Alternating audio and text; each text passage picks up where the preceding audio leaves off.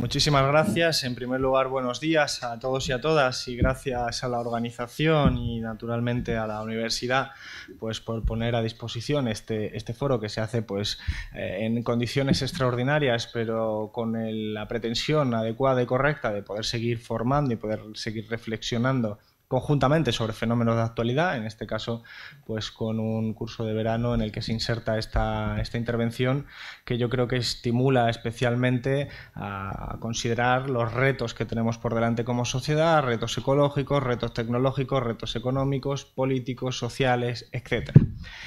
Gracias Lilith por la introducción. Yo voy a tratar de hacer una intervención pues ambiciosa, ocupando un tiempo prudente para permitir que el coloquio pueda consumir más tiempo del que estaba previsto, a efectos de que, por su propia naturaleza, el ámbito de las competencias que afectan al Ministerio de Consumo es muy alto. Es muy amplio porque el consumo es un fenómeno transversal, difícil de encauzar dentro de una división administrativa del Estado y, por lo tanto, muchos de los elementos que nosotros gestionamos de forma directa desde el Ministerio abarcan lo que aparentemente son competencias de otros ministerios o de otras áreas y por lo tanto tiene una incidencia social enorme a pesar de que en principio es un ministerio modesto en términos cuantitativos, por ejemplo a efectos presupuestarios, pero con una incidencia social enorme en la medida en la que afecta, como bien decía Lilith en su introducción, al modelo de producción y consumo. Por lo tanto la reflexión debe comenzar por ahí, debe comenzar en términos más globales, más macros si se me permite. De ahí que la ponencia tenga como título la idea de cambio de paradigma. El cambio de paradigma no es una cuestión, digamos, concreta, coyuntural, sino que estamos hablando de elementos estructurales, de elementos que se han identificado como necesarios de modificar a efectos de mejorar las condiciones de vida. Como bien sabéis, pues esto supongo que todas las ponencias comienzan parecida, hace 5 años es cuando se aprueba la resolución de Naciones Unidas para la Agenda 2030 y es ahí donde se insertan pues, los diferentes objetivos de desarrollo sostenible con un horizonte en esa fecha del 2030. Yo creo que se puede subrayar quizás ese doble aspecto, aunque se pueden, esto no agota la totalidad de aspectos disponibles, pero sí se puede subrayar la idea de el objetivo de garantizar las condiciones materiales de vida y una vida digna y el objetivo de preservar la base natural en la que nos insertamos como sociedad. Y entonces muchos de esos, la totalidad de los objetivos de desarrollo están atravesados por esos dos vectores, el de garantizar una vida digna y el de garantizar que existe un planeta. Y a través de ahí pues, se van lanzando el resto de aspectos, como puede ser, pues, por ejemplo, una vida digna o incluso la propia sostenibilidad en términos de cuidados involucra pues, una perspectiva de género, una perspectiva feminista como la intervención anterior, ¿no? Es decir, antes de la producción hay dos prerequisitos, la propia existencia de un planeta donde se pueda dar ese ámbito de la producción y la propia existencia de los cuidados, que son elementos que van previamente al ámbito digamos, de la producción cuantitativa sobre la que se ha desplegado siempre la ciencia económica en los manuales y de la que estamos muy precondicionados aquellos que somos economistas. Pero es importante subrayar siempre de principio esa idea de los dos prerequisitos para que exista la vida y la producción, que son el planeta y los cuidados. Pues bien, todo eso atraviesa los diferentes objetivos de desarrollo y naturalmente atraviesa todos los ámbitos vinculados con el consumo.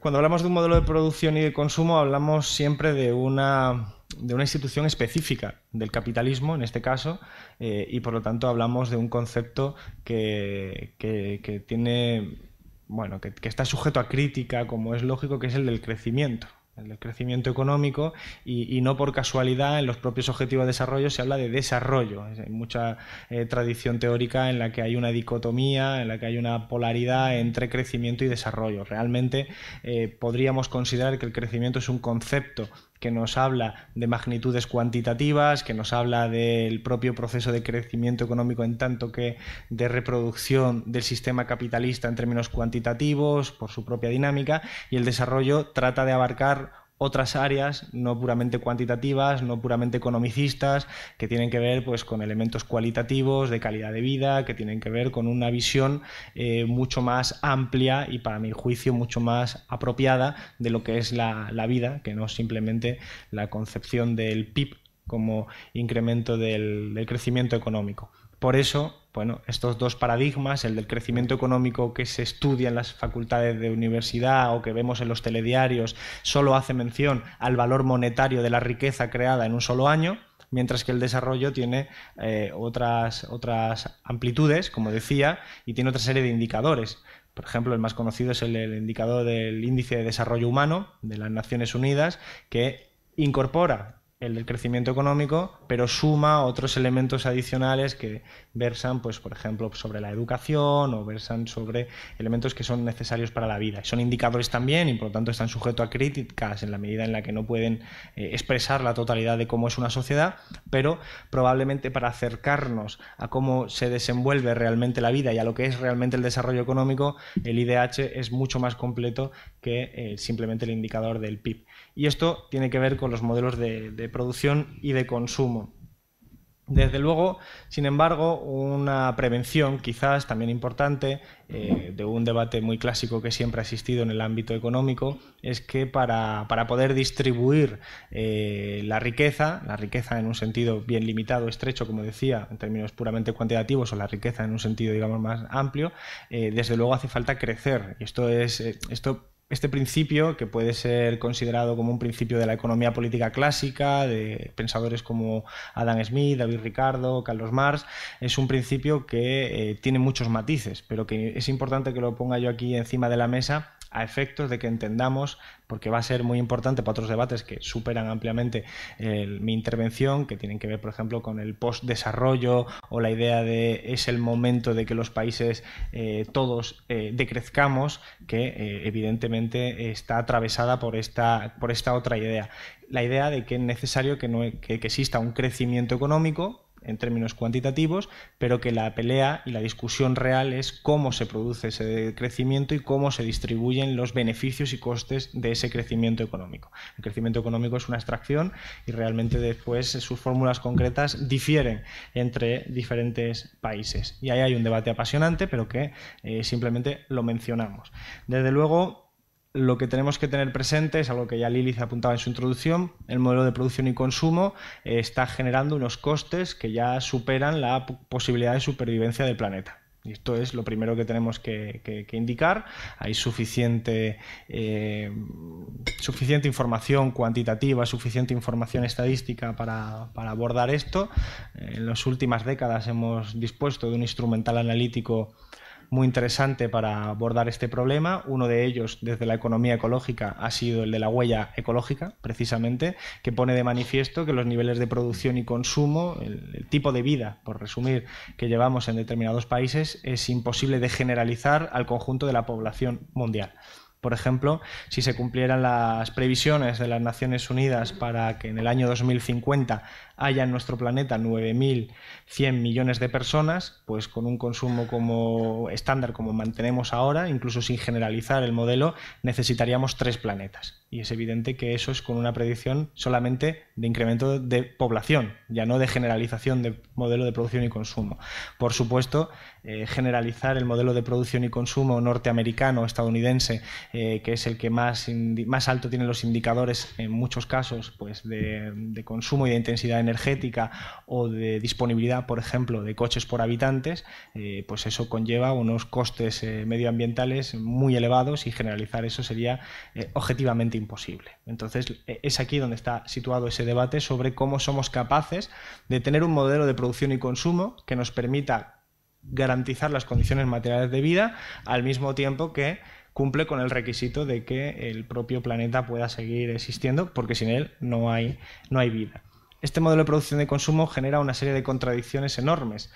No hace falta que hablemos, por ejemplo, de muchos datos, pero sí de alguno que refieren al despilfarro, por ejemplo, de alimentos tirados a la basura, y que por lo tanto nos habla de eficiencia. Un tercio de los productos que se producen a nivel global son tirados a la basura.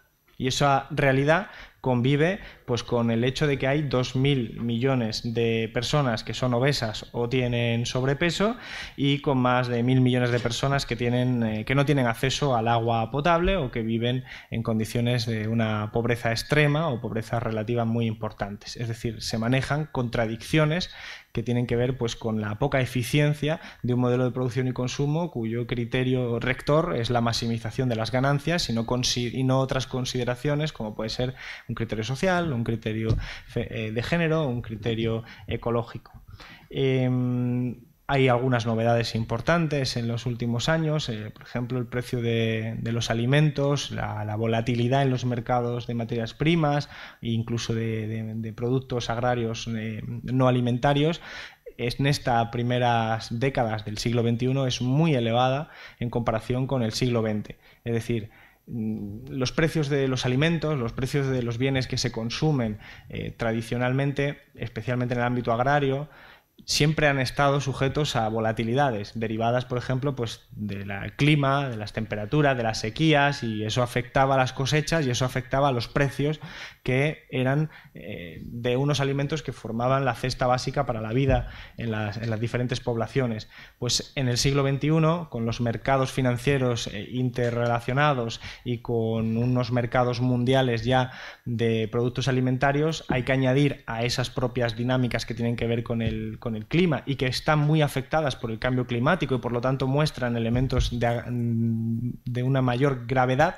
Tenemos que sumarle también procesos especulativos. Por ejemplo, en el año 2008 la crisis financiera tuvo una de las derivadas en la especulación en los mercados financieros y los mercados de productos alimentarios. Todos recordaréis que en un determinado momento se habló precisamente de esta especulación y se puso de relieve pues algunos fenómenos que eran desconocidos para el gran público, y es que algunas empresas estaban sustituyendo lo que era el cultivo de alimentos básicos por el cultivo de biocombustibles, por ejemplo, porque era más rentable desde el punto de vista de los intereses del capital, es decir, de que daba mayor ganancia, pero al mismo tiempo eso reducía la capacidad de tierra para productos básicos. Esto es simplemente un ejemplo de cómo las cosas han cambiado con respecto a décadas anteriores y, bueno, esto afecta naturalmente a esas dinámicas que hablaba de pobreza y de desigualdad creciente. No debemos olvidar que, al fin y al cabo, el sistema capitalista, por su propia dinámica, genera una desigualdad, y esta desigualdad se da en diferentes ámbitos. Uno de esos ámbitos es el que tiene que ver con las estructuras productivas. Esto viene muy al calor del debate europeo, por ejemplo, de estos días.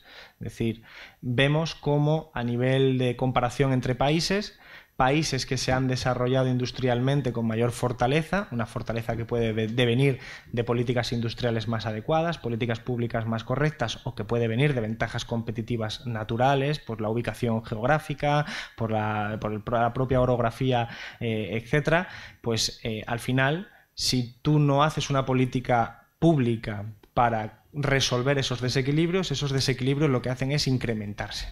Y por lo tanto, digamos, hay una dinámica inherente al capitalismo de desigualdad entre países.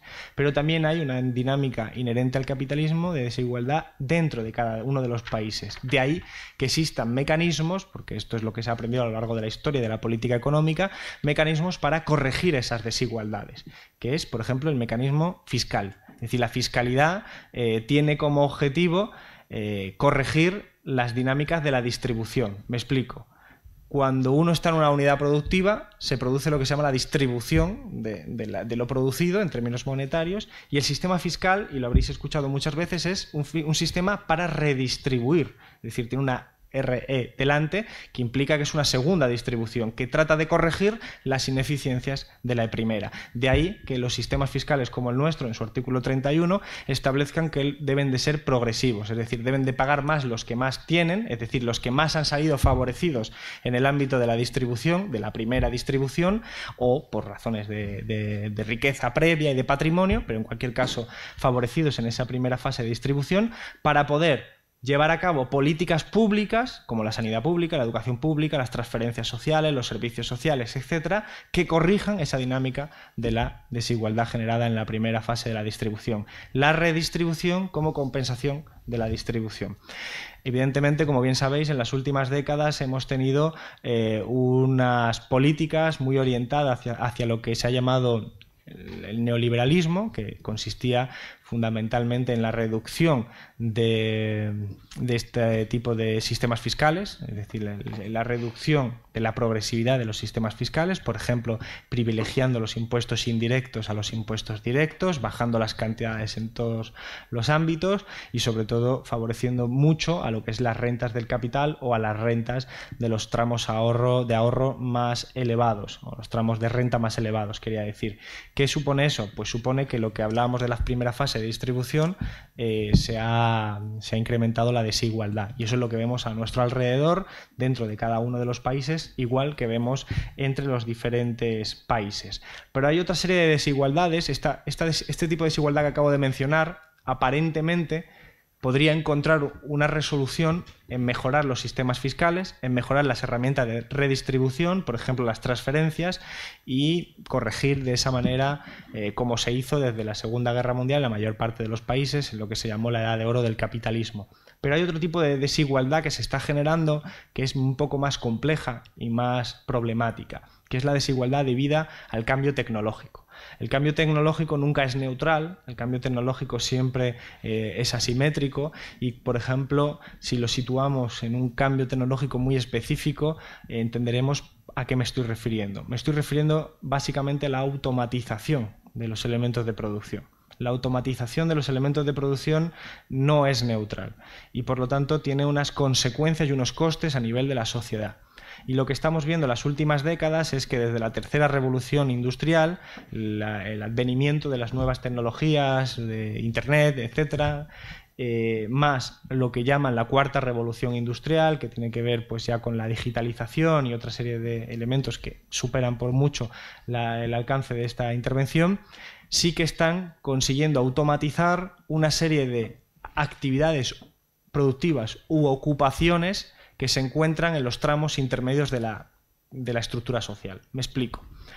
La segunda revolución industrial creó una serie de puestos y de ocupaciones productivas en nuestras sociedades modernas que permitió, llanamente, por decirlo así, crear la clase media. Es decir, la clase media se construye sobre la segunda revolución industrial que permite, pues, huir de ese esquema que los pensadores clásicos, como entre ellos Marx o Engels, habían definido como propio de la primera revolución industrial. Una primera revolución industrial que polariza a la sociedad, en la que empuja a gran parte de la población a las condiciones de miseria descritas en el Manifiesto Comunista, entre otros, y en otra serie de producciones de aquella época. Pero ya a finales del siglo XIX, el advenimiento de las modificaciones tecnológicas, el advenimiento de nuevas tecnologías, empieza a descubrir que ya no existe tal polarización, sino que se están creando nuevos puestos de trabajo, porque al mismo tiempo que tú habías sido capaz en la primera revolución industrial de incorporar una gran máquina que permitía sustituir un trabajador cualificado por un niño de 11 años y te llevabas a un nivel de explotación con una gran intensidad, en el transcurrir del tiempo encuentras la necesidad de tener ocupaciones, por ejemplo, para reparación de máquinas, ocupaciones para que tienen un mayor nivel de cualificación y que se situarían, por resumir mucho, en un estado intermedio de la sociedad que comúnmente muchas veces se llamaba clase media. De hecho, los debates en la izquierda en aquel momento, a finales del siglo XIX, tienen que ver sobre la idea de si la clase media es una anomalía, si la clase media es parte de la clase trabajadora o realmente qué está sucediendo, ¿no? Son debates que no se han agotado todavía, pero que, para que nos entendamos, ya no se produce eso que se había descrito de la polarización total, sino que se está empezando a crear una estructura social más compleja. Pues bien, es ese tramo de ingresos intermedios, por decirlo así, o clase media, porque la clase media es un concepto también cargado ideológicamente, pero para que nos entendamos son ingresos medios, el que se ha creado entonces. Y a partir de los años 80, 90, tercera revolución industrial, que es como comúnmente se ha convenido en llamar a estas nuevas tecnologías, se empieza a ver cómo se van automatizando pues, puestos de trabajo, por ejemplo, administrativos. Puestos de trabajo que pertenecen a esa idea de la clase media, puestos de trabajo que son fáciles de automatizar. Y aquí es importante que entendamos que este cambio tecnológico, por lo tanto, no es neutral, porque el cambio tecnológico, esta automatización, no afecta tanto a las ocupaciones menos cualificadas, porque son ocupaciones que se van a tener que hacer sí o sí. Pues cualquier ocupación con una gran intensidad manual que requiera pues ese trabajo manual de una cualificación baja no puede ser sustituido y automatizado con tanta facilidad. Pero hay otra serie de ocupaciones en el siguiente estrato, quiero decir, que sí son automatizables. Y luego hay otra serie de cualificaciones, que son las más altas cualificaciones, que tampoco son automatizables. ¿Qué nos encontramos? Pues encontramos que volvemos a una dinámica de polarización social. Y eso es lo que se vislumbra en muchos de los estudios de la desigualdad que se van viendo. Bien, esto significa lo que muchos teóricos han empezado a hablar de el fin de la clase media o la polarización de la clase social, de la estructura social que nos lleva a ese escenario. Bien, esto tiene que ver también con un impacto de género.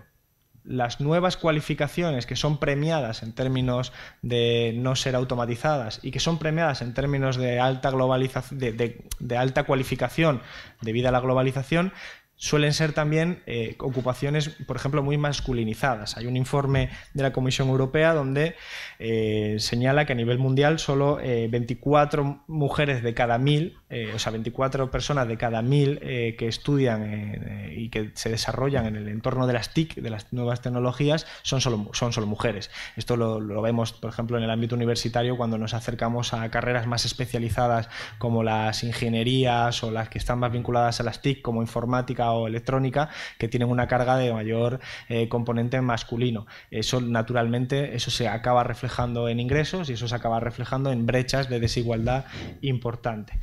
Y entonces eso es a lo que, con lo que acabo de describir, es a lo que tenemos que tener en cuenta como retos que están latentes y que se van desplegando. Como bien sabéis, los ritmos de la economía no son los ritmos de la política. La política tiene sus elecciones cada 4 años, en el caso de España cada año y poco.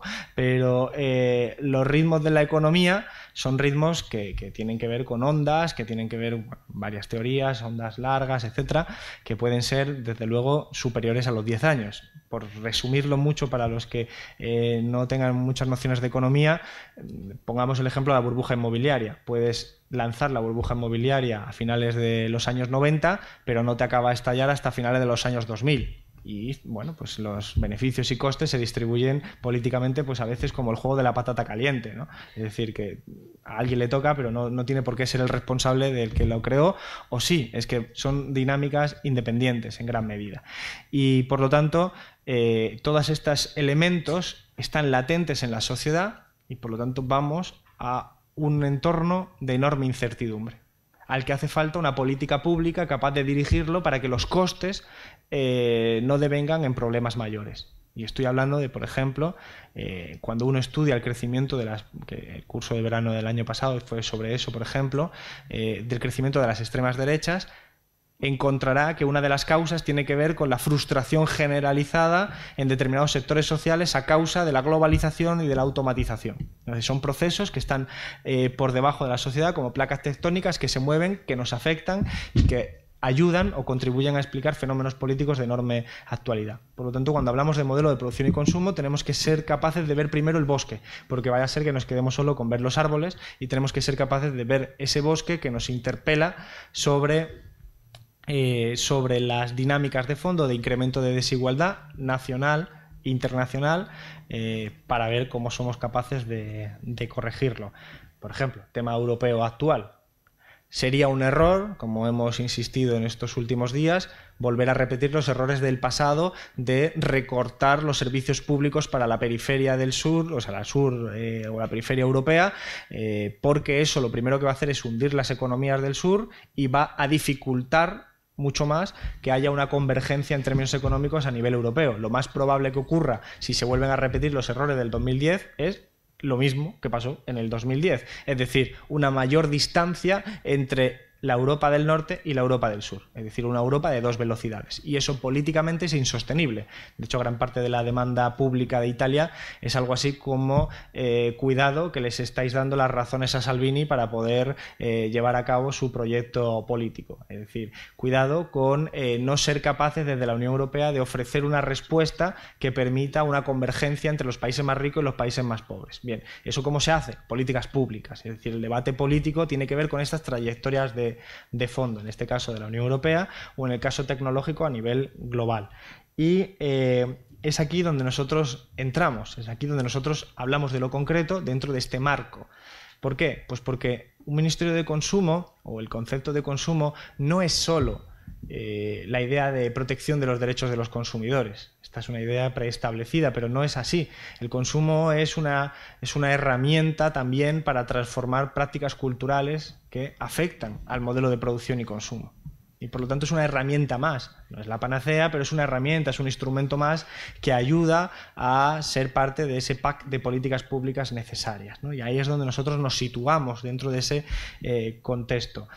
Por lo tanto, nosotros tenemos una valoración subjetiva sobre el tipo de actividades y sobre el tipo de consumo. Lilith decía en su introducción, precisamente haciendo referencia a la idea del consumismo. La idea del consumismo, con su connotación peyorativa, está vinculada a esa idea de modelo de producción y consumo de despilfarro y, por lo tanto, a una idea de consumo que se ubica no solo en tengo un contrato aquí y me lo ha incumplido la empresa, voy a acudir a la administración pública que me lo corrija, sino a tener una valoración global, una perspectiva integral de lo que son los derechos del consumidor, entendido derechos de la persona que se relaciona socialmente y que exige un nivel de vida digno. Por eso, cuando hablamos de políticas públicas, debemos ser capaces de compaginar la producción y el consumo. Es decir, nuestras políticas, y ahora explicaré algunos de los elementos centrales, están vinculadas necesariamente a las políticas no solo de demanda, sino también de oferta. Es decir, una política industrial, que es lo que estamos exigiendo en nuestro país y que desgraciadamente llevamos 40 años sin política industrial en nuestro país, básicamente porque quienes gobernaban durante tanto tiempo en nuestro país en los últimos años, quienes tomaban las decisiones, más allá de los partidos, consideraban que la política industrial que es mejor es aquella que no existe, una famosa frase atribuida a Solchaga, pero que tiene varias personas que dicen ser los hacedores de esa expresión. Esa política industrial que nos dice cómo va a producir nuestro país tiene que ir acompañada de una política que nos diga cómo se distribuye y cómo se consume. Esto es muy importante porque el propio concepto de economía, si abrís los manuales en las facultades de economía, veréis que la economía está definida como la herramienta que permite la asignación eficiente de recursos escasos o algo por el estilo. Realmente la economía política clásica decía que la economía política era el instrumento que nos permitía saber cómo se produce, se distribuye y se consume en una sociedad. Son dos concepciones y dos paradigmas totalmente distintos. Por lo tanto, esta sociedad tiene que entender hacia dónde nos queremos dirigir en el tipo de consumo. Eso no significa que el Ministerio de Consumo o ninguna administración pública tenga que decir qué se consume. Eso es evidente. Cuando vamos a decir, ahora hablaremos de ello, de consumo saludable, nosotros no le decimos a la gente qué tiene que comer. Nosotros lo que hacemos es una aproximación integral, pues basada en un sistema de incentivos que incluye la fiscalidad, que incluye la información y que básicamente tiene que ver con un elemento que es la formación en sentido amplio. ¿Por qué? Porque desde el Ministerio de Consumo, en el ámbito al que me estoy refiriendo de los incentivos para el consumo, lo que tratamos de hacer es generar unos incentivos para conseguir los objetivos que hemos planteado de desarrollo sostenible. Es decir, si tenemos unos índices tan altos de obesidad y unos índices tan altos de malnutrición, ¿qué política pública tenemos que llevar a cabo para acabar con ello? Unos índices que en este caso concreto de malnutrición y de obesidad están cortados por clase social. Es decir, no os voy a abrumar con los datos, pero que os hagáis una idea, los niveles de obesidad y de malnutrición son el doble de grandes en las familias con pocos recursos que en las familias con más recursos económicos, con ingresos. Y son el doble en las familias con menor nivel formal educativo alcanzado que en aquellas que tienen un nivel educativo formal más alto. Y por lo tanto hay un elemento de clase. Por lo tanto, nosotros hemos insistido siempre del Ministerio de Consumo, por ejemplo, en el confinamiento que hemos hecho en los últimos meses, en la incidencia por estratos sociales, por renta, por cualificación, en la incidencia, en definitiva, de clase social. Entonces, ¿qué política pública podemos llevar a cabo? Pues, si nosotros entendemos que un objetivo es acabar con ese consumo no saludable y que un objetivo es, por lo tanto, promover el consumo saludable, lo hacemos de una manera integral. Esa manera integral tiene que ver con la fiscalidad, por supuesto. La fiscalidad es un instrumento no solo de redistribución, sino también de asignación de incentivos. Si nosotros tenemos unos impuestos más baratos a determinados productos, estamos diciendo que o son de primera necesidad o son recomendables desde el punto de vista de un criterio científico. Y por lo tanto, pues aquellos productos que son de consumo saludable deberían ser más baratos o deberían tener una especie de premio frente a otros que son de consumo menos saludable o incluso nocivo. Y eso es también un juego que se hace desde la propia fiscalidad. Hay muchas experiencias a nivel europeo que hablan de que eso funciona, porque es mandar una señal. El consumidor, la persona que se acerca a un supermercado, empieza a entender que aquellos productos que tienen una fiscalidad más alta será por algo, y que ese algo tiene que ver con unos aspectos científicos. Es un proceso que ayuda. En el caso de Cataluña hay un caso de fiscalidad aplicada a bebidas energéticas que las encuestas que se han hecho a posteriori demuestran que la ciudadanía se empieza a concienciar. Son procesos lentos que requieren un aprendizaje, pero que se empieza a concienciar con respecto a ello. Y al mismo tiempo eso afecta a la oferta. Las grandes empresas se dan cuenta de que tienen que ir corrigiendo, pues, los niveles no saludables de sus productos. Y por eso hay muchas empresas de bebidas energéticas que han empezado a reducir sus componentes más nocivos dentro de los propios productos. Es decir, es un juego de interacciones. La administración pública manda señales y dice fiscalidad más alta a aquellos productos menos saludables, y por lo tanto se inicia una especie de efecto dominó en el que tanto cambia la oferta como cambian las preferencias del consumidor. Es importante porque es una herramienta. Insisto, ninguna de estas por sí misma es suficiente, pero de forma integral pueden ayudar a hacerlo. Otro elemento, la parte de información. La parte de información es fundamental.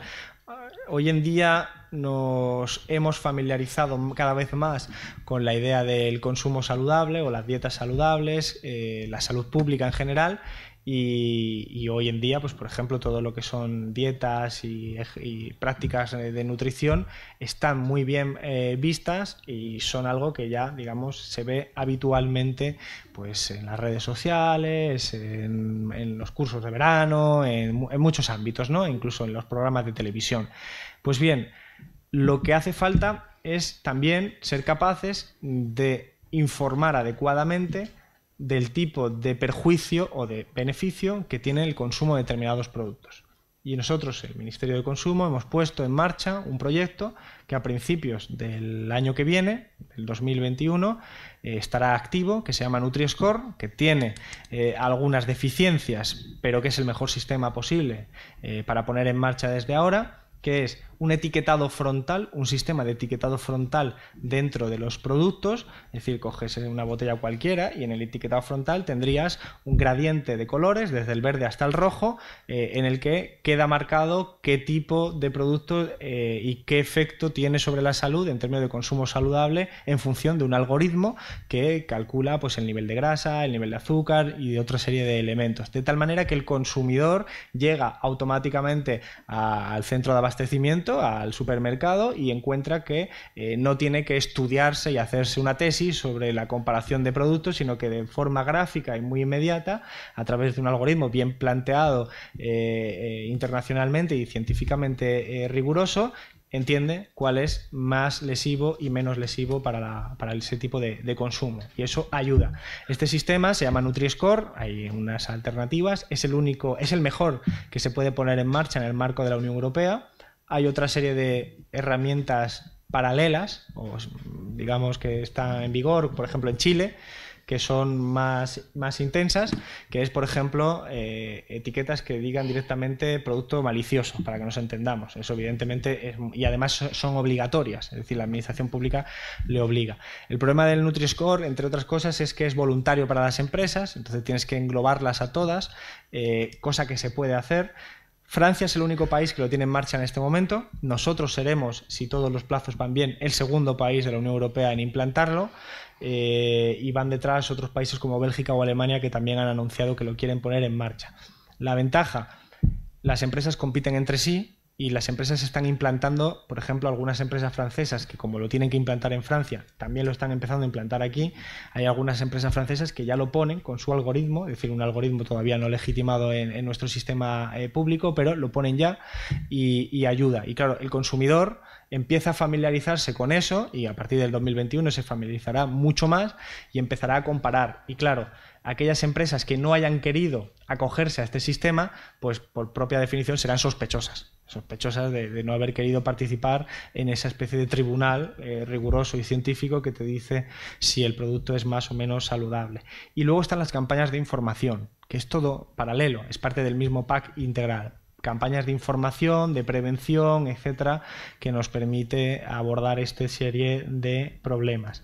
Porque, como decía, son instrumentos dentro de un objetivo, el objetivo de ir dirigiendo de alguna manera toda la información posible hacia el consumidor para que pueda tomar las decisiones más correctas. Y también afectación a los costes. Por ejemplo, este gobierno hemos puesto en marcha ya pues medidas para proteger a lo que también Lili decía, el comercio de proximidad o el comercio local. Estamos hablando, por ejemplo, también de elementos que afectan a la cuestión ecológica. Podríamos plantearnos si tiene sentido que teniendo un huerto ahí al lado que da naranjas, ¿por qué tenemos que traer naranjas que vienen de miles y miles de kilómetros con un consumo energético elevadísimo y unos consumos materiales enormemente extraordinarios? Es decir, ¿tiene sentido social eso? Porque en términos económicos está claro que sí, porque seguro que esas empresas han visto que es mucho más rentable. Entonces nosotros tenemos que ser capaces de incentivar que el comercio local, el comercio de proximidad, especialmente en términos agrarios, de alimentarios, pues tienen posibilidad de salir beneficiados y de ser consolidados, especialmente pues porque en gran medida enfrentan problemas estructurales muy grandes en su competición, por ejemplo, con las grandes empresas, las grandes distribuidoras, etcétera. Por ejemplo, nosotros en las próximas semanas pondremos en marcha una medida que se aprobará en el Consejo de Ministros que favorece a los comercios de proximidad en términos de productos alimentarios, etcétera, para, en fin, ir facilitando pues que ese tipo de consumo se entienda no solo desde el punto de vista económico, sino desde el punto de vista de sus efectos sobre el planeta, sus efectos sobre el consumo de materiales, sus efectos sobre el consumo energético, etcétera. Y esa afectación tiene que ser integral, decía, fiscalidad, información, costes, también podríamos añadir la de la publicidad.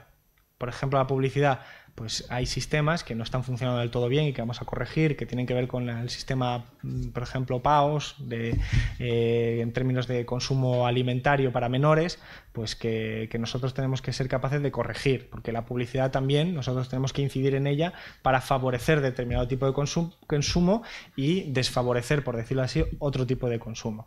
En esa línea, el Ministerio de Consumo, aunque me haya ceñido a la parte, digamos, del consumo al que he estado haciendo referencia, que tiene que ver con el consumo saludable, etcétera, también abarcamos el consumo, digamos, no alimentario. Y ese consumo no alimentario, por ejemplo, el de juguetes, pues como hemos anunciado ya, tomaremos medidas para poder impedir la publicidad sexista de los juguetes para menores. Bueno, por definición, ¿no? Sería para menores los juguetes, aunque también habrá mayores que les gusten los juguetes. En cualquier caso, la idea es que, por ejemplo, pues no se estén estableciendo perfiles de género preestablecidos por la idea de anuncio un balón, pero tiene que aparecer un niño. No, pues si aparece un niño, tiene que aparecer una niña también. Si es una muñeca, no solo pueden aparecer tres niñas, tienen que aparecer tres niños también. Es decir, ese tipo de elementos que a través de la publicidad tú estás ya mandando una serie de valores y principios mucho más de acuerdo con el siglo XXI y con las concepciones de la democracia actual y de los principios y valores de igualdad de género y de respeto a los derechos humanos. Esto es fundamental para entender una vez más que el consumo no es solo una cuestión de derechos del consumidor o una cuestión contractual, sino que tiene que ver con valores y principios que afectan a la vida. Y naturalmente todo esto, y termino ya con ello, va acompañada de una serie de normativas para fomentar también la protección a lo que hemos llamado el consumidor vulnerable. El consumidor vulnerable es una figura jurídica que está ya insertada en algunas reglamentaciones autonómicas y que aquí hemos empezado en el Gobierno a nivel estatal a hacerlo, por ejemplo, durante el estado de alarma. Figura del consumidor vulnerable no es otra cosa que entender que no todos los consumidores son iguales, igual que no todas las personas somos iguales, sino que hay clases sociales y por lo tanto hay personas que son más vulnerables, por ejemplo, ante un confinamiento o ante la pérdida de ingresos y por lo tanto respecto a las hipotecas, respecto a los créditos al consumo, respecto a los suministros básicos. Entonces, gran parte de la regulación está pendiente porque, como decía, esto hasta ahora no ha existido en nuestro país y lo estamos poniendo en marcha, la idea de un consumidor vulnerable que naturalmente pues tiene un perfil muy, muy determinado, personas pobres, especialmente mujeres, que tienen un coste adicional y mayor al del resto de la población y que por lo tanto exige una protección también adicional y mayor. Como decía, lo hemos puesto en marcha durante el estado de alarma y son ejemplos de esta figura que tenemos todavía que desarrollar. En definitiva, estas medidas concretas que he planteado son medidas integrales que tienen una incidencia social muy elevada. Fijaos que son transversales desde el punto de vista ideológico, es decir, a todo el mundo le afecta el consumo, todos somos personas y consumidores al mismo tiempo en algún momento de nuestra vida y en algún momento de nuestro día, y nos afectan este tipo de medidas, pero sobre todo estamos tratando de trasladar que el consumo es algo que va más allá de esa figura contractual y que tiene que ver con valores y principios y como una herramienta más para resolver los problemas con los que he empezado la intervención, que son problemas estructurales, problemas macro, problemas del modelo de producción y consumo en su integración, no solo por la parte del consumo. Y listo, que se me ha acabado el tiempo. Muchas gracias.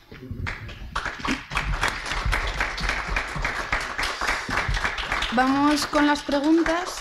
Te formulo de 3 en 3, ¿vale? Vale. Tenemos 20 minutos, así que vamos a intentar ir un poco ágiles.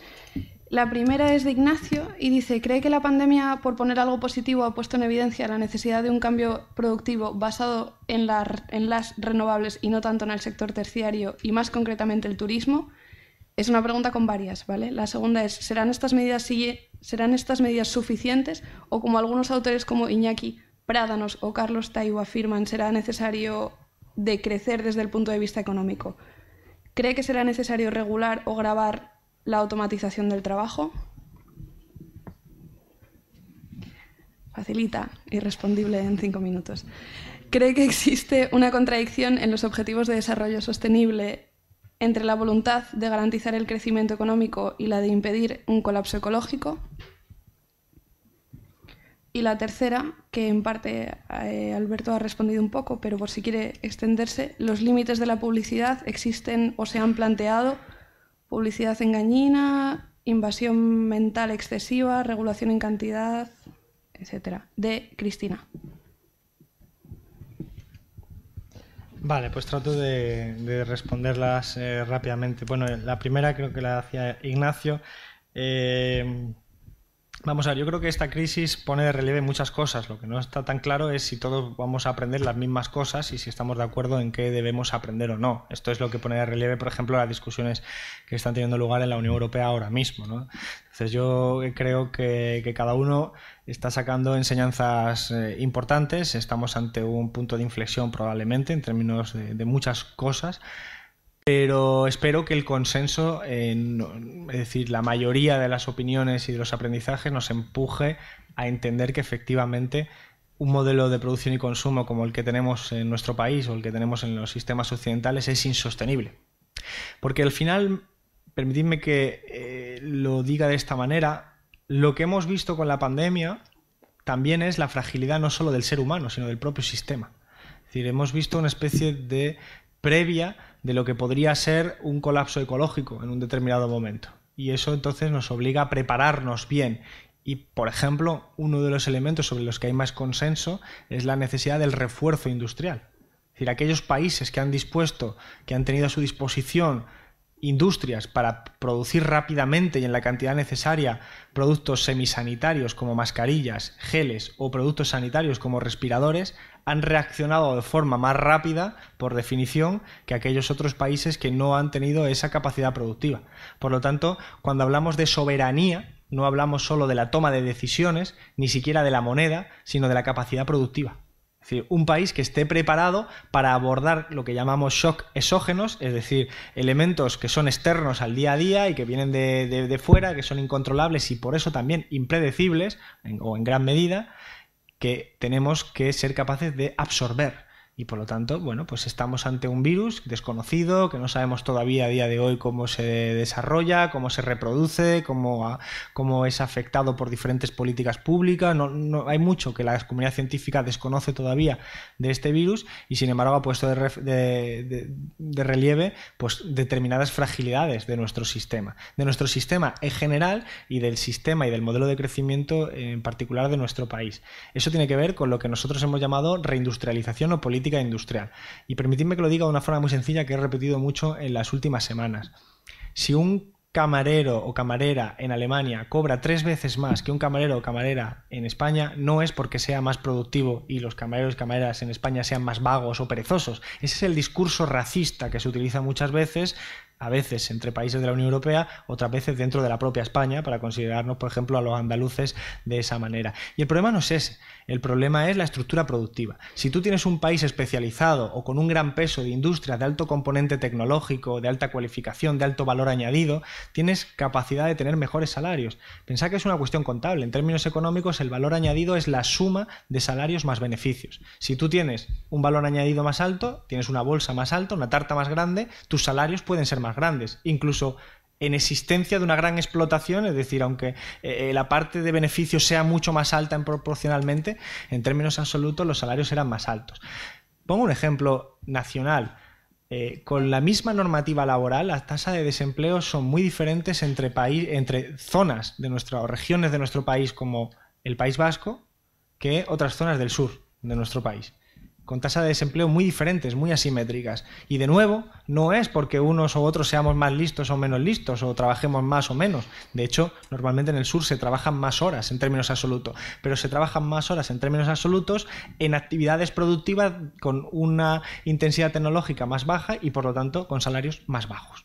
Y, por lo tanto, lo que tenemos que entender, que es cuando hablamos de política industrial o reindustrialización, es que tenemos que hacer un esfuerzo para dirigir nuestra economía hacia sectores con una mayor intensidad tecnológica, mayor intensidad en investigación y desarrollo, mayor intensidad en alta cualificación, etcétera. Y si uno lo dirige hacia esos sectores, tiene unos valores añadidos más altos, salarios más altos, beneficios más altos. He aquí una razón por la que, por ejemplo, la clase empresarial debería estar de acuerdo con este tipo de políticas. Y, por cierto, al tener un valor añadido más alto, unos ingresos más altos y, por lo tanto, un desarrollo mejor. Pero eso significa hablar ya de crecimiento económico, entendiendo que no todos los crecimientos económicos son iguales. De hecho, para crecimiento económico el que tuvimos durante la burbuja inmobiliaria, que fue extraordinario. De hecho, le llamaron milagro económico de Rodrigo Rato. Evidentemente, hoy, con la ventaja y la clarividencia que nos da el tiempo, sabemos que eso era un gigante con pies de barro. Entonces, este es el debate real. Y yo espero que mucha gente esté aprendiendo esto, de una manera u otra. Lo que ocurre es que los shocks suelen ser bastante gordos y muy inmediatos, y el aprendizaje de la gente suele ser más lento y bastante más resistente. Por ejemplo, yo creo, y aquí hay un profesor universitario como Juan Carlos Monedero, igual está de acuerdo, yo creo que los profesores de economía que se han educado durante tantas décadas con la misma idea de cómo debe funcionar una economía, son más resistentes a aprender nuevas lecciones que el común de los mortales. Tienen inercias de pensamiento. Un profesor que lleva 30 años explicando lo mismo en una clase probablemente no se caiga del caballo tan fácilmente porque tiene sus propias resistencias a pensar que es una cuestión casi biográfica, que se estuvo equivocando durante un tiempo, ¿no? Entonces esto es una paradoja que yo creo que al final caerá por su propio peso y que nos hace referencia otros tiempos, ¿no? Los tiempos en lo de los años 30, en los que Keynes, por ejemplo, y Kalecki fueron economistas que promovían una serie de políticas públicas distintas a las que se venían aplicando. Las universidades e incluso los propios gestores de la administración pública, en aquel caso estadounidense, eran muy resistentes a ese tipo de aprendizaje y al final, bueno, en el transcurrir de los años se fue imponiendo lo que podríamos llamar cierta cordura. Quizás así avanza la ciencia. Por lo tanto, habrá resistencias. pues claro que hay resistencias a ese cambio, no sabemos de qué sectores vendrán esa resistencia, pero lo podemos imaginar. Y la segunda cuestión sobre la automatización es entender que la automatización no es ni buena ni mala de per sí, aunque eso no significa que sea neutra, como he explicado, tiene unos efectos asimétricos. Lo que creo que debemos hacer con la automatización es gestionar bien los costes. Esto pasó con el ludismo. Es decir, hoy una generación como la nuestra tiene la tentativa de valorar al movimiento ludita, que como conocéis bien es fue un movimiento que proponía la destrucción de las máquinas porque percibían que las máquinas les quitaban su puesto de trabajo. Ese movimiento tenía razón. Esas máquinas les quitaban el puesto de trabajo. Y a esas personas en concreto perdían el puesto de trabajo, perdían sus ingresos y sus familias pasaban hambre. Eso es una realidad. Pero en términos globales, esa automatización de aquellos momentos ha permitido que la sociedad progrese hasta los niveles que tenemos hoy en términos de capacidad material. Por lo tanto, la política pública adecuada es la política que es capaz de evitar que esos costes son de esa naturaleza. Es decir, es una política de reciclaje de las profesiones, de las ocupaciones, de transferencias públicas, de estado del bienestar, de estado social. Es decir, no impedir el desarrollo tecnológico, sino controlar y modular los costes que conlleva un desarrollo tecnológico. Y por lo tanto no es tanto un problema de grabar la automatización para impedirla, sino de ser capaces de decir que aquellas empresas que están más automatizadas probablemente ganen más y por lo tanto por la fiscalidad tradicional de impuestos al beneficio debería ser capaz de obtener rentas suficientes para compensar a todos esos sectores poblacionales. Es la gran paradoja que se conoce también en economía. Son problemas para sectores sociales del presente que probablemente sus nietos o nietas lo perciban de otra manera, porque se hayan beneficiado de los incrementos tecnológicos y desarrollos tecnológicos. Pero esas familias en concreto, pues evidentemente tienen unos costes. Sin la mediación de la administración pública es un desastre. Con la mediación del Estado, pues se puede corregir.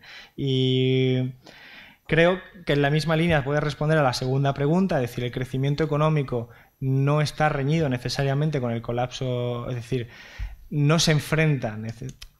Voy a decirlo de otra manera. El crecimiento económico es compatible con un planeta sostenible. Lo que ocurre es que tienes que definir bien qué es crecimiento económico. El crecimiento económico puede ser de muy diferentes tipos. Es decir, como bien sabéis, es una cuestión meramente contable. El PIB es un instrumento contable. Si nosotros tenemos la mercantilización de la sanidad y la educación, probablemente el PIB crezca más. Si nosotros tenemos una guerra en la que hay que movilizar grandes recursos, probablemente el PIB también tenga un ascenso. Es decir, hay elementos negativos para la sociedad que pueden ser positivos para el PIB. Determinado tipo de consumo de naranjas, por poner el ejemplo anterior, conlleva un despilfarro de recursos materiales muy elevado al consumo de unas naranjas prácticamente desiguales pero que son producidas localmente. Es decir, el crecimiento económico es un fenómeno mucho más complejo y ese es un debate que no se puede agotar ahí. Y lo de los límites de la publicidad, yo creo que efectivamente es un instrumento que hay que llevar a cabo porque la publicidad conforma un estado de opinión y por lo tanto pues uno tiene que ser capaz de ver qué sociedad quiere construir y como decía es un incentivo. Nosotros no le decimos como Ministerio de Consumo a nadie lo que tiene que comer, pero sí le explicamos que si se harta de determinado tipo de productos, pues es probable que su cuerpo se resienta más. Y nosotros damos esa información y ya después es la persona la que con toda esa información en su buen criterio tiene que decidir si sigue insistiendo en ese tipo de consumo o no. Nosotros hemos demostrado que con este tipo de orientación, igual que se sabe desde hace mucho tiempo, las empresas también cambian, como he dicho antes, su modelo de producción. Y ahora mismo todas las empresas que producían, o casi todas, hace una década, productos muy poco saludables, pues ahora son un poquito más saludables por la presión ciudadana, la concienciación, la información y la gestión de la política pública. Creo que más o menos. Nos quedan tres preguntas. Sabine pregunta ¿por qué no se informa de la importancia de la alimentación en la salud? ¿Cómo se puede regular la desinformación a nivel alimentos, defensa, salud? Si he entendido bien la pregunta. Y Jesús, también en esta línea, pregunta por qué, si los productos de alimentación ecológicos son más beneficiosos para la salud, no tienen un IVA más reducido.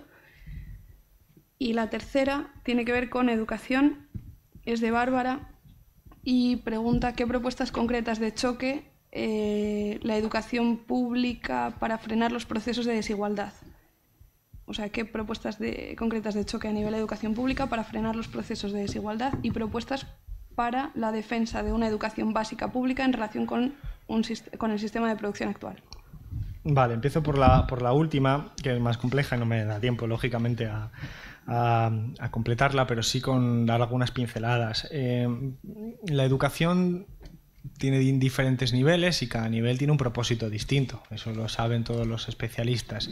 En el caso de la educación universitaria, por ejemplo, muchos hemos defendido siempre que no es solo generar una fábrica de trabajadores, sino también es ser capaces de proporcionar una cultura general, una serie de elementos que nos permitan convivir en sociedad. Eso tiene mucho que ver con las críticas que se hizo el movimiento estudiantil al Plan Bolonia y a toda esa concepción mercantilizada de la sociedad. Pero está claro que nosotros tenemos que ser capaces de encontrar un vínculo entre la educación universitaria y la capacidad de nuestro modelo de producción y consumo. Es decir, nosotros al final hay que entender la interrelación completa. Os pongo un ejemplo que se entiende muy fácil y perdonad que sea el mío propio, es decir, de mis circunstancias personales. En mi pueblo, yo soy de Rincón de la Victoria, un pueblo de Málaga, yo soy el único varón que llegó a la universidad de mi clase de colegio, pero no era porque yo fuera más listo, era porque el único varón, ahora os explicaré por qué, porque todos mis amigos se educaron de tal manera que cuando terminaron la ESO existía una burbuja inmobiliaria tan grande en la Costa del Sol que tú no tenías ningún incentivo para seguir estudiando, ninguno, porque tenías un modelo de producción y consumo a tu alrededor que decía que si te ibas a poner el aire acondicionado, el Pladul, en la fábrica de cementos, cualquier tipo de ejercicio de albañilería, podías ganar 2.500, 3.000, 3.500 euros. Una persona como yo, pues por formación de mis padres, me presionaron para seguir estudiando y no caer y no dejarme tentar. Pero mis padres intentaron ayudar y presionar a alguno de mis amigos diciéndoles tienes que seguir estudiando porque así tendrás un trabajo estable en el futuro. Ellos ya tenían un trabajo aparentemente estable. De hecho, eran personas que si encendían la televisión podían ver al ministro Montoro diciendo en su momento que no había burbuja inmobiliaria y que eso eran los tiempos que ya estaban ahí para quedarse. Por lo tanto, no había ningún incentivo para esa gente para estudiar, para seguir estudiando. Entonces, la configuración del modelo de producción y consumo, en este caso el modelo productivo, determina en gran medida las decisiones educativas de mucha gente. De hecho, no solo en términos de baja cualificación, como en el caso de mis amigos varones, por ejemplo, mis amigas sí siguieron estudiando, porque es que el sector de la construcción estaba masculinizado. Entonces, para ellas no había tantas oportunidades atractivas. Ellas siguieron estudiando. ¿Qué ha pasado? Que con el tiempo ese modelo de producción y consumo se ha demostrado fracasado y ahora la inmensa mayoría de mis amigos está en el paro desde hace 10 años. Entonces, te has cargado una generación por un modelo de producción mal diseñado. De nuevo, con ciclos económicos más largos que los ciclos políticos. Y por lo tanto con una disputa política sobre quién es la culpa de esta circunstancia. Pero la realidad es la que es. Y por lo tanto una configuración de la educación tiene que entender todo esto, tiene que arbitrar todo esto. Y decía que no era solo en las cualificaciones menores. Yo tengo un montón de amigos que hicieron arquitectura en esos años. Hicieron arquitectura porque, claro, el sector de la construcción estaba en un boom y los arquitectos eran las profesiones más rentables. Entonces, la mayoría de la gente, cuando toma una decisión de qué estudiar, no lo hace como el que hace una tesis doctoral, sino que mira a su alrededor y dice, a ver, ¿qué profesión es más rentable? ¿Qué profesión me va a dar unos salarios más altos? Eso es uno de los elementos que forman parte de la toma de decisión.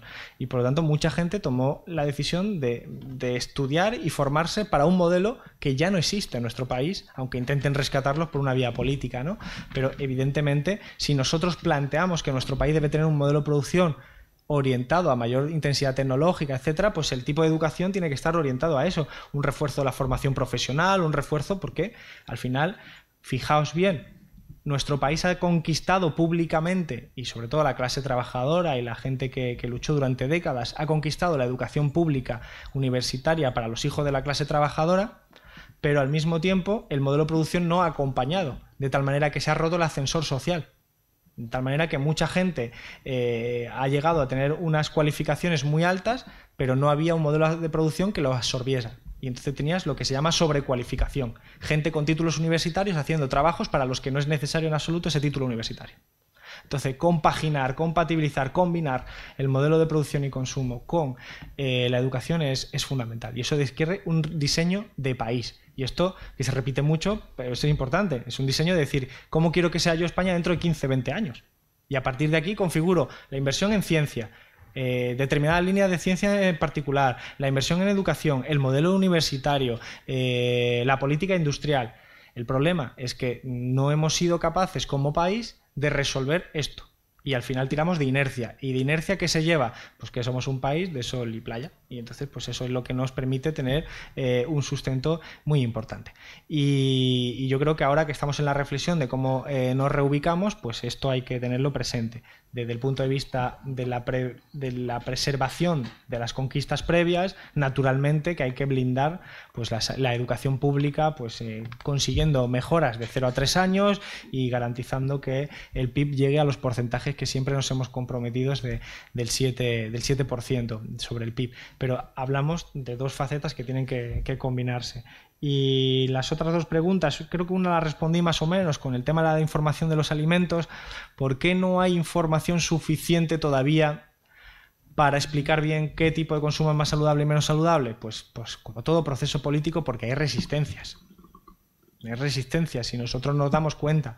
Nosotros cuando llegamos al Ministerio de Consumo y se asignó la Agencia Española de Seguridad Alimentaria y Nutrición, se asignó al Ministerio de Consumo, hubo una carta de unas cuantas empresas patronales diciendo que no lo podían tener los del Ministerio de Consumo porque éramos gente que no tenía una línea política razonable y que se lo quedara otros ministerios de otro partido. Entonces, evidentemente, ahí había muchos prejuicios y evidentemente había una resistencia a que nosotros pusiéramos en marcha una línea que, bueno, pues al final obliga a las empresas a cambiar de estrategia.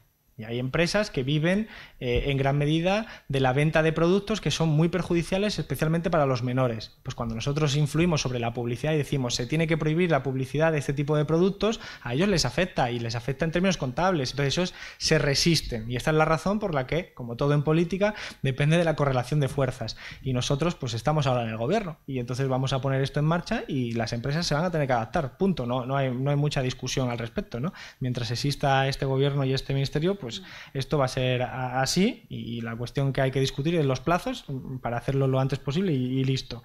Y lo de la alimentación es algo que hay que valorar, claro, lo del IVA.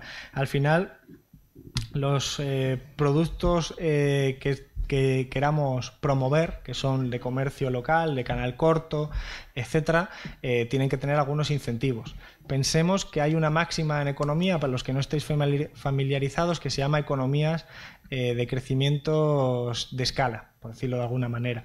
Significa que cuando más grande es tu empresa, más barato es el producto, que más barato te sale producir el producto por unidad. Entonces, las empresas muy grandes que producen muchos productos, el producto por unidad es más barato. Por lo tanto, cuando tienes productos locales que suelen ser pequeñas y medianas empresas, el producto por unidad es más caro. Esto hace y explica que además, si tiene compromisos de que no está basado en la explotación infantil, de que no está basado en determinadas cuestiones, normalmente los productos que satisfacen este tipo de condiciones suelen ser más caros. Y eso es algo que se puede ir compensando con la fiscalidad. Pero no obstante, creo que tiene que ir todo junto. Fiscalidad, información, prevención, determinados tipos de campañas. Porque el fenómeno es efectivamente muy complejo. Pero yo creo que hay una gran corriente de opinión a favor de esto, desde el nivel de ayuntamientos, al nivel individual, al nivel de colectivos y a nivel global, de que hay que fomentar el consumo local en términos de sostenibilidad de empleos y en términos medioambientales, especialmente cuando hacemos referencia a los productos alimentarios, de huerta, etcétera, que es mucho más razonable y más saludable cuando son agricultura ecológica, cuando son de comercio cercano, etcétera, que cuando no. Y ahí el precio pues es una variable que tratamos de controlar, pero insisto, ahí diría leyes, entre comillas, económicas que hacen que las empresas grandes siempre salgan beneficiadas de procesos a escala y por lo tanto pues ahí hay un coste que es difícil de compensar.